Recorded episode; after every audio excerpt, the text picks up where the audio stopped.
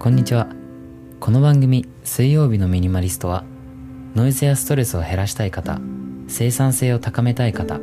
幸せになるためのヒントを見つけたい方に向けて生活が少しだけ豊かになるミニマリズムについて山田明人がお届けしています。今回のテーマはミニマリストは手段であるです。いやちょっと今はもう夜の8時なんですけど普段もう少し早い時間に撮るんですけどあの今日出張で大阪に来ていてすごくバタバタで遅い時間になってしまいました。いつももっと早い時間に聞いてくださってる方すいません。是非あの夜寝る前にでも聞いてください。でですね今は普段は家から撮ってるんですけど今日は急遽ホテルから撮っています。なのでちょっと換気扇の音だったりなんか外の音だったり聞こえてちょっと雑音が入ってるかもしれませんがたまにはこういう日もあるということで 楽しんでください。えー、あとですねあのー、メールをいただきました。お便りですね。をいただきました。えー、なんとルーマニアからいただきました。本当にありがとうございます。えー、ちょっと読んでみたいなと思います、えー、ペンネームお名前ですね。ルカ・ドラゴシュさん。ですね。ルカさんありがとうございます、えー、こんにちは。はじめまして。ルカ・ドルゴシュです。よろしくお願いします。ルーマニア人ですけど去年から日本語を勉強しています。山田さんのポッドキャストをほぼ毎日聞きます。ブログも面白いですので読解のためにいいと思います。山田さんのように私もミニマリストです。ミニマリズムとミニマリストのライフスタイルについて話し続けてください。このポッドキャストに感謝しています。ありがとうございました。あありがとうございます。嬉しいですね。こうやって言っていただけるのは。ルカさんありがとうございます。ブログも読んでいただいてるんですね。嬉しいですね。ちょっと癖の強いブログを書いてるんですけど結構僕の考え方をこう文章にしてね、えー、書いているブログもあるので、えー、ぜひ興味ある方は読んでみてください。ルカさん日本語すごくお上手ですね。第一言語じゃないのにこんなに綺麗な日本語を書けるなんてびっくりです。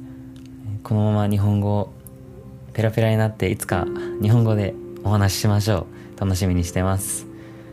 えー、ではですね今回のテーマミニマリストは手段であるについてお話ししていきたいと思います。もしかしたら僕の声ちょっと小さいかもしれません。ちょっとホテルなんでねあんまり大きい声出さないように話しているんですが、えー、多めに見てください。よろしくお願いします。で今回のテーマ、えー、ミニマリストは手段であるについてなんですけど結構あの多くの方がですねミニマリストになることを目的としている人が多いなと感じます。結構ミニマリストを目指しているという方に何人かお会いさせていただいたんですけどその時にこうその先の話があまりなかったのでえー、今回こういう話をしたいなと思いました、えー、ミニマリストは手段であるってどういうことかっていうのを話していきたいんですけど、えー、ミニマリストっていうのはこう、え自分のまあ身の回りのものを減らしたりすっきりさせたり思考をシンプルにしたりっていうのを、えやっていきましょうねっていうまあ簡単に言うとですけどっていうものだと思うんですけど、えそれが目的になってしまってるというか、えー、それを達成したら OK それを達成できれば人生が変わると思っている方が多いんですけど実はそうではなくて、えー、ミニマリズムっていうのは、えー、ルールみたいなものなんですね、えー、これをやったらいいよとかこれをやらない方がいいよみたいなルールみたいなもので、えそれをやることによってその先どうなるかっていうのがすごく重要になります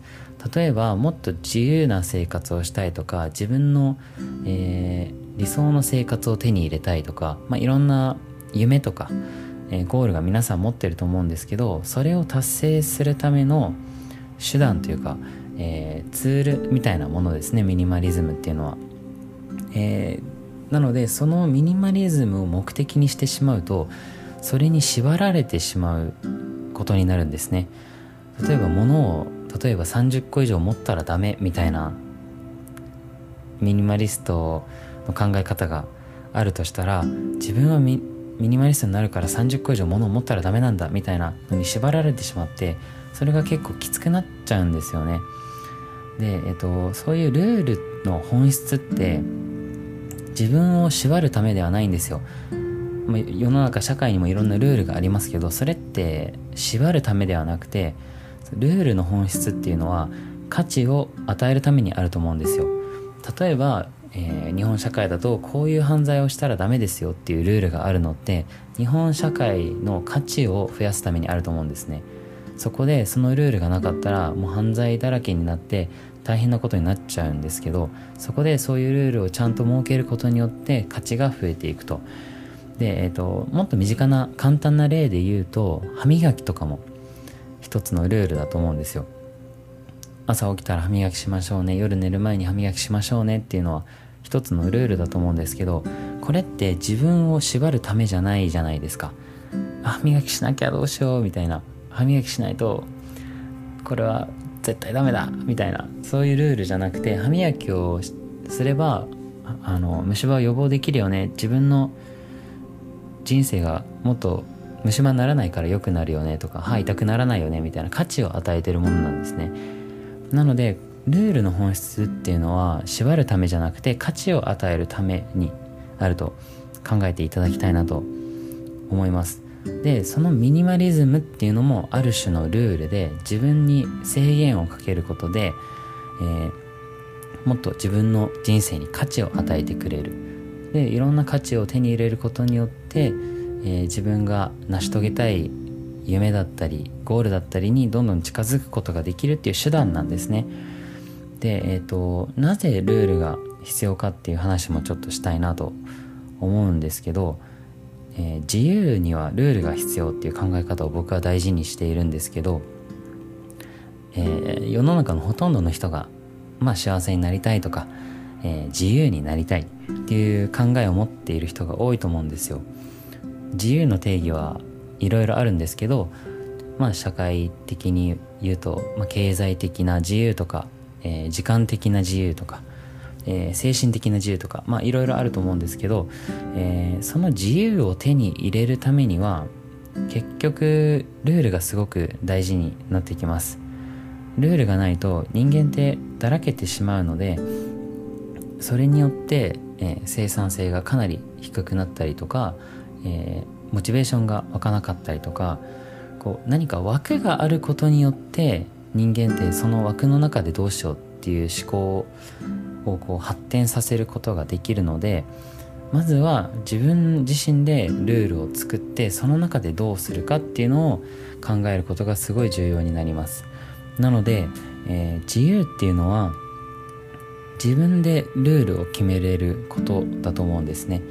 自分自身で、えー、じゃあミニマリズムをやろうとか、えー、こういう生活をしようとかなんかそういうルールを自分で決めることによって自由っていうのはどんどん手に入れられるしそれを自分で決めて実行できてる時点で自分が選択肢を自分に与えて自分が選択できてる時点で、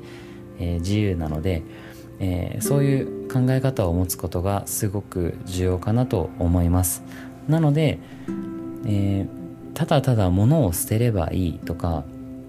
物を減らせば幸せになれるとかっていう考え方はまあ最初のきっかけとしてはすごくいいのかなっていうふうには思うんですけどミニマリストを目指すとか人生をより良くするっていう意味ではそれはただの手段であって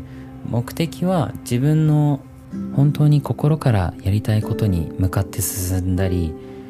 夢に向かって進んだり。もっと自分が楽しいな幸せだなワクワクするなっていうことに時間を使ったり。っていうことがすごく重要なのでそれを成し遂げる手段として是非ミニマリズムを活用してほしいなと思います。よくテレビとか、えー、YouTube とかでえっ、ー、と本当に部屋に何もないみたいなミニマリストの方たちもいますけど皆さんがそれを、まあ、ミニマリストに興味を持ってる人たちってそうならなきゃいけないって思ってる人たちって結構いるんですけど別にそうではなくてその人たちの、えー、考え方だったりものとか、えー、人生に対する姿勢を学びそこから取り入れて、えー、自分の人生に活用していくっていうのがすごく重要なのかなというふうに思っています、ま、やっぱり部屋に何もない状態の人たちの映像とか写真を見るとすごい衝撃でで自分の部屋と見比べてたくさん物あるなとか邪魔だなとかいろいろ考えて比較して自分もそうなりたいっていう気持ちになるのはすごくわかります。僕もそう思ってた時期もありました。ただその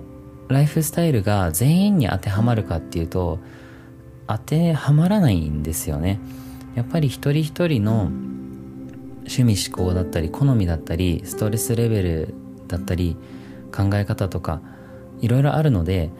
自分に合ったスタイルを見つけていくのがミニマリズムの本質なのかなと思います。ミニマリズムをやっている、まあ、ミニマリストの皆さんもいろんな考え方を持っていて、えー、本当にいろんな種類のミニマリストがいます。全く物を持たないエキストリームなミニマリストの方もいれば、えー、自分の最適解を見つけていこうっていうエッセンシャリズム系のミニマリストの方もいれば、えー、もっと本当に思考重視のミニマリストの方もいれば本当にいろんな人がいるので、えー、いろんな人から、えー、知識を学び盗み実践し、えー、自分だけのミニマリズムを作ってほしいなと思います。自分だけのルールを作っていってほしいなと思います。でそのルールの中で自分がまた一つ一つ選択して自分の夢やゴールや理想に向かって楽しんで、えー、生活していくっていうのがすごく、えー、ハッピーに過ごせるヒントかなと思っております。少し抽象的な概念的な話になってしまったのでもしかしたら、えー、分かりにくかったかもしれないです。ただあの結構ミニマリズムに関しては本当にここって重要だと思っているのでこのポッドキャストでも、えー、もっと分かりやすくお伝えできるように努力していきます。そしていろんな角度から説明していきたいなというふうに思っているので是非また、えー、聞いていってほしいなと思います。僕のこのえー、て言うんですかね。あの本当に僕は昔たくさんものを思っていてで全部減らしたら幸せになれるって思っていたんですけどで本当に物がほぼない状態にまで持っていってでそこでいやこの状態になっても何も変わらないぞと。全然幸せになっていないっていうのに気づいて。なんかあのよく聞くのは逆バージョンですよね。何でも手に入れることができて何でも変えたけど結局幸せってこれじゃないなの逆バージョンみたいな 感じですね。かなり減らしたけどあれ幸せってこれじゃないなみたいな。どっちかっていうと本当に考え方だったりミニマリズムのものを捨てるっていうことだけじゃなくて本質の部分だったりが重要だなっていうふうに思いました。なので皆さん僕の失敗からぜひ学んでください。えー、まあ失敗もすごくいい経験なので失敗することもおすすめなんですけど失敗せずに早く幸せになることもまあありかなと思うので是非僕のこの失敗談から、えー、何か一つでも得ていただけてたら嬉しいです、えー、ぜひもっとミニマリズムについて学んでいきたいなと思っている方もしくは、まあ、いいとこあれば自分の生活に取り入れていきたいなと思う方は是非登録ボタンを押してください Spotify だったらフォローかな。で、ポッドキャストの人は右上のプラスボタンでフォローできるので、ぜひお願いします。で、